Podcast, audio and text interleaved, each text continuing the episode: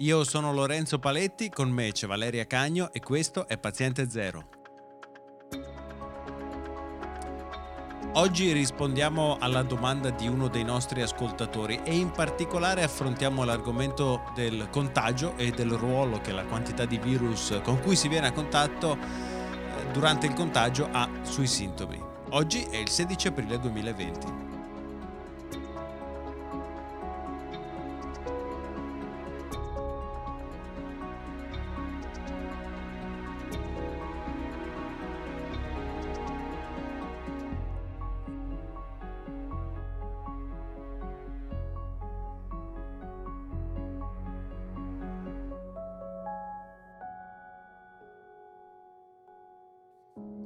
Ciao Valeria. Ciao. Abbiamo una domanda da Gabriele. Ciao, sono Gabriele. Spesso si parla del fatto che sia necessaria una certa carica virale per rendere possibile il contagio, sia che si parli di SARS-CoV-2 che di altri virus o patogeni. Ma non sarebbe sufficiente un singolo individuo per portare un'infezione? Avendo la capacità di infettare anche una singola cellula, la replicazione non sarebbe comunque esponenziale alla fine? Grazie e continuate così. Questo è un argomento che in qualche modo abbiamo già toccato nei precedenti episodi. Cioè, la domanda è sostanzialmente qual è la correlazione tra quantità di virus a cui si è soggetti, eh, immagino le vie respiratorie, e qual è la probabilità effettiva di essere contagiati. Diciamo che una risposta chiara non c'è.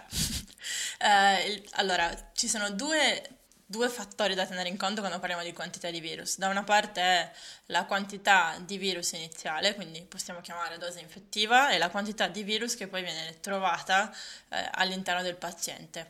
Quindi da una parte c'è una probabilità di infettarsi, dall'altra l'altra domanda che si sente eh, riguardante la quantità di virus è invece quanto, se i sintomi sono legati quindi sintomi più severi o meno sono le- legati alla quantità di virus che c'è.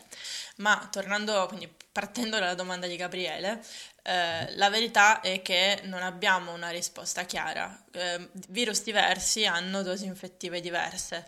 Sappiamo ad esempio che alcuni virus eh, che causano gastroenteriti bastano veramente 10, 5, a volte in alcuni casi anche un virus teoricamente, come dice Gabriele, per causare patologia. In altri casi, come ad esempio nei virus respiratori, normalmente questo numero è più alto.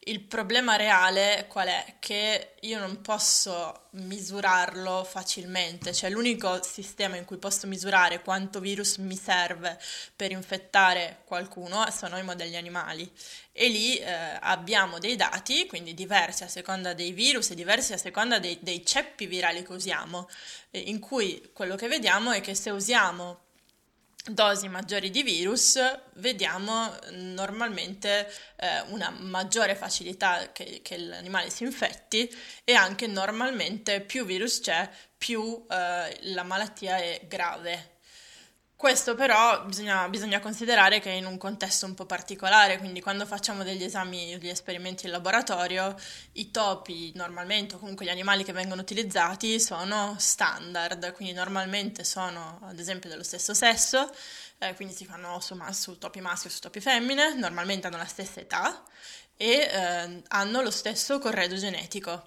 Quindi stiamo eliminando una, una grossissima componente mm. dell'infezione che è il sistema immunitario. Eh, quindi già, come, come, sappiamo benissimo da, da, dai dati che abbiamo a disposizione su SARS-CoV-2, se infettiamo una persona giovane, un bambino o una persona anziana con la stessa quantità di virus, sicuramente avremo risultati completamente diversi, perché non possiamo non tenere in conto eh, dell'azione del sistema, eh, del, del sistema immunitario.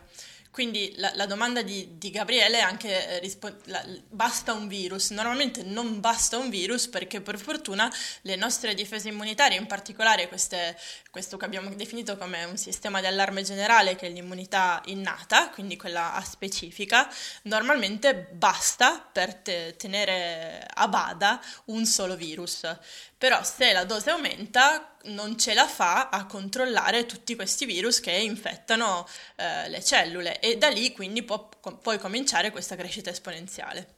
Quindi c'è in qualche modo una correlazione tra la quantità di virus con cui si viene a contatto. Viene a contatto vuol dire, immagino, correggimi se sbaglio, ma viene a contatto vuol dire che arriva nelle vie respiratorie in questo caso?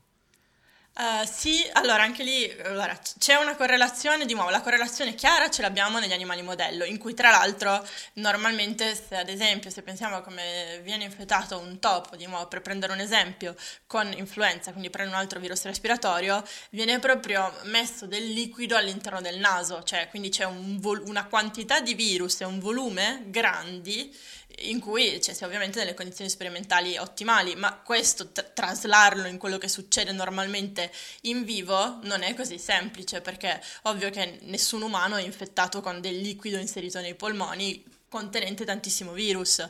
Quindi già quando invece parliamo di, di infezione umana abbiamo un'ulteriore complicazione perché Dipende da come avviene il contagio, cioè mi porto la mano alla bocca contaminata, eh, sto parlando con qualcuno e eh, parlando, tossendo, mi trasmette una di queste goccioline, oppure sono un, per- sono un personale ospedaliero e ho il rischio di contagiarmi a contatto con pazienti, ad esempio in una stanza, ehm, in una stanza d'ospedale.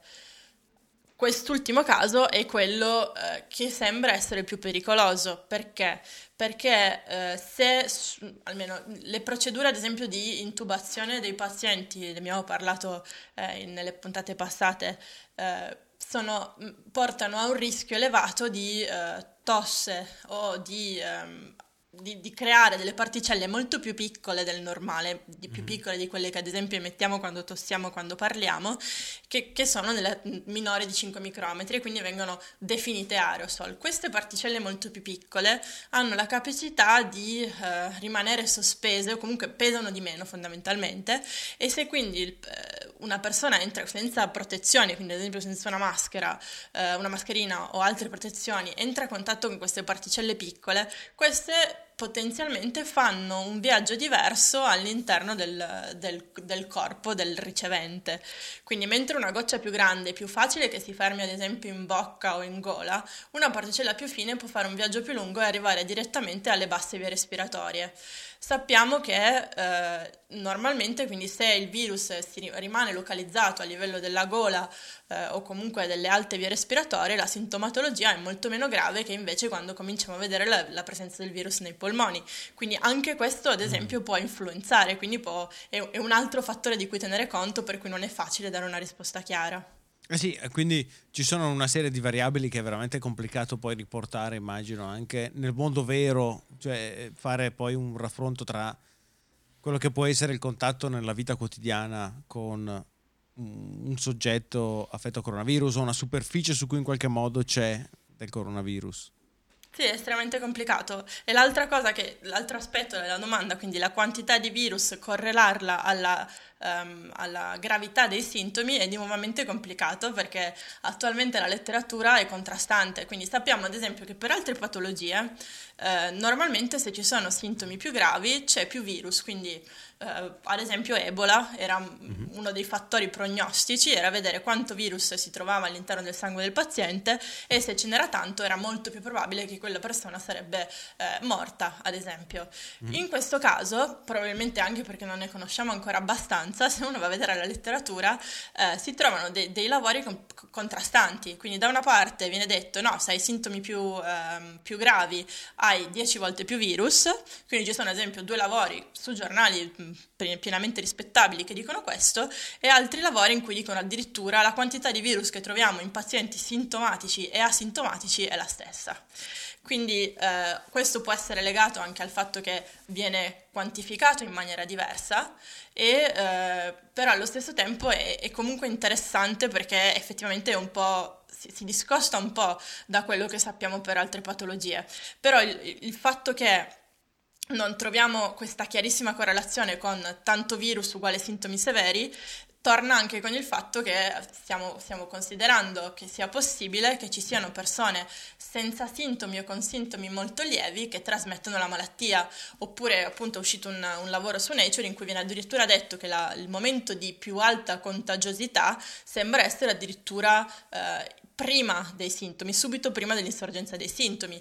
E, e, già capiamo che se io sono contagioso vuol dire che sto emettendo tanto virus, ma lo sono in un momento in cui i sintomi non ce li ho e quindi si viene un po' a perdere questa, questa correlazione. Quindi diciamo che la, la, è ancora un quadro molto complesso che sicuramente con le ricerche future si chiarirà un po' di più, ma al momento non abbiamo risposte chiare.